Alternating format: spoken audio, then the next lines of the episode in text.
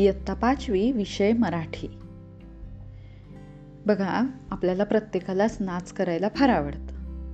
गणपती आल्यानंतर आपण गणपतीच्या समोर नाचत नाचत गणपतीचं आगमन करतो.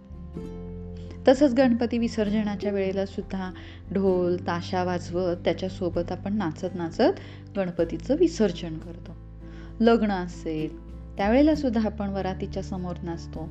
किंवा इतर कोणताही आनंदाचा प्रसंग असेल तर आपल्याला नाच करायला फार आवडतं. ज्याला नाचायला येतं तोही नाचतो. ज्याला नाचता येत नाही तोही नाचाचा प्रयत्न करतो. बघा छोटं एखादं बाळ असेल त्याला त्याच्या आवडीची वस्तू दिली की तो हाताच्या टाळ्या वाजवत उड्या मारायला लागतो. पण त्याची हालचाल नाचासारखीच असते. आकाशात काळे ढग जमून आले की मोर सुद्धा एका पायावरती एक पाय दुमडून एका पायावरती नाचायला लागतो. म्हणजे आनंद व्यक्त करण्याचं हे एक माध्यम आहे नाच. आता नाचालाच नृत्य म्हणतात. आपण पाहिलं आपल्या भारतीय परंपरेत नाचाचे बरेच प्रकार आहेत.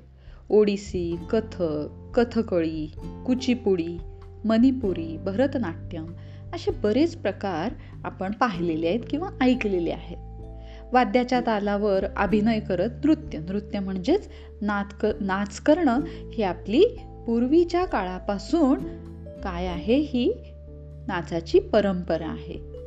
आपण समाजात राहतो समाजात असलेल्या माणसाने सगळ्यांना एकत्र राहायला एकत्र यायला मनोरंजन म्हणजेच मनाला आनंद निर्माण करून देण्यासाठी एकत्र येऊन आपण नाच करतो.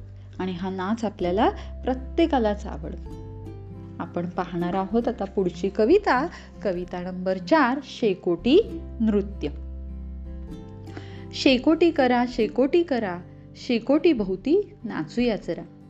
घोंगडी पांघरून घेऊया डोईला मुंडासे बांधूया शेताची राखण करूया चला शेकोटी भोवती नाचूया जरा. पायात घुंगरू बांधूया हातात काठी घेऊया डपाचा आवाज घुमूया शेकोटी भोवती नाचूया जरा. अंगाला झोंबतोय गारगार वारा. कणस भाजूया भराभरा. हुरडा भाजून खाऊया जरा. शेकोटी भोवती नाचूया जरा. खळखळ लेजिम खळाळत मशाल घेऊया हातात. मजेत रात्र जागूया. शेकोटी भोवती नाचूया जरा.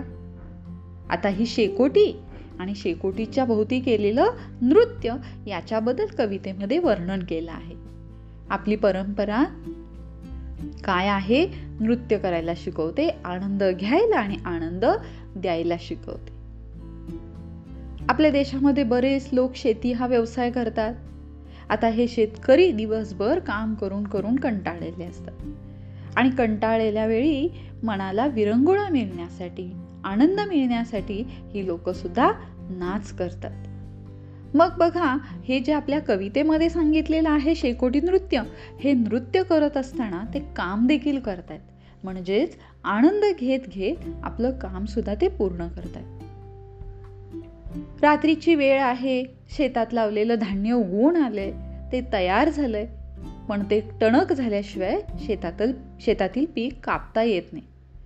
मग हे कापणी करण्यापूर्वी त्याचं राखण केली पाहिजे रक्षण केलं पाहिजे. त्याच्यासाठी काय करतात? हे रात्रभर शेताच्या आजूबाजू जागे राहतात. मग हे जागे राहताना काय केलं पाहिजे? थंडी वाजते रात्रीची वेळ आहे. मग शेकोटी पेटवतात आणि ह्या शेकोटीच्या भोवती नाच करत करत काय करतात? शेताचं रक्षण करतात राखण करतात. मग नाच करत असताना थंडीपासून संरक्षण होण्यासाठी घोंगडी पांघरून घ्यायला लागते. डोक्याला थंडी वाजू नये म्हणून मुंडासं बांधतात. आता घोंगडी का पांघरून घ्यायची? शेकोटी समोर केली आहे पण पाठीला थंडी वाजणार ना? म्हणून घोंगडी पांघरून घ्यायची. मेंढ्यांच्या केसापासून बनवलेलं हे एक काय आहे? वस्त्र आहे. ते काय करायचं? पांघरून घ्यायचं असतं. ज्याच्यापासून आपल्याला थंडी वाचणार नाही शरीराला ऊब निर्मून निर्माण करून देणारं हे घोंगडं काय करायचं आहे आपण? अंगावर पांघरून घ्यायचं आहे आणि डोक्याला मुंडासं आहे मग आता नाच करताना वाद्याची साथ हवी नाचाला. मग कवी म्हणतो की पायात घुंगरू बांधा आणि हातात काठी घ्या. आता या काठीचा दोन्ही गोष्टींसाठी वापर होणार बरं का? नाचताना ती काठी एक विशिष्ट प्रकारे हलवली की काय लयबद्धता येते. आणि त्या काठीच्या रक्षणाने जर समजा आपल्या पिकामध्ये शेतातल्या पिकामध्ये एखाद्या प्राण्याने जर हल्ला केला तर आपल्या संरक्षणासाठी किंवा प्राण्याला हकलून देण्यासाठी त्या काठीचा वापर करतात. आता शेकोटी भोवती मशाल पण घेऊन नाचतायत मुलं. हे मशाल कशासाठी? तर उजेड पाहिजे. आता शेतात काही लाइट असणार नाहीये. मग उजेड दाखवण्यासाठी या मशालीचा वापर करतात.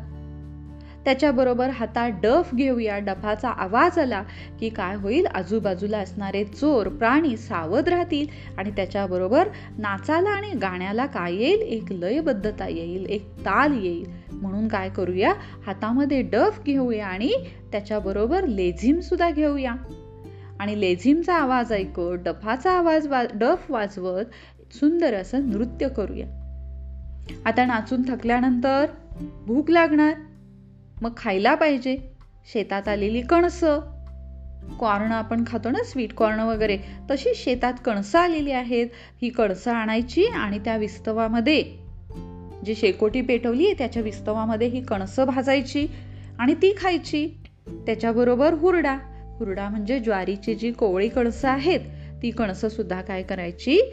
जाळामध्ये भाजायची आणि त्याच्यावरती भाजल्यानंतर त्याला लागलेली जी धूळ आहे राख आहे ती काय करायची? हाताने चोळून स्वच्छ करायची आणि ते जे कोवळे भाजलेले दाणे आहेत त्याला हुरडा म्हणतात.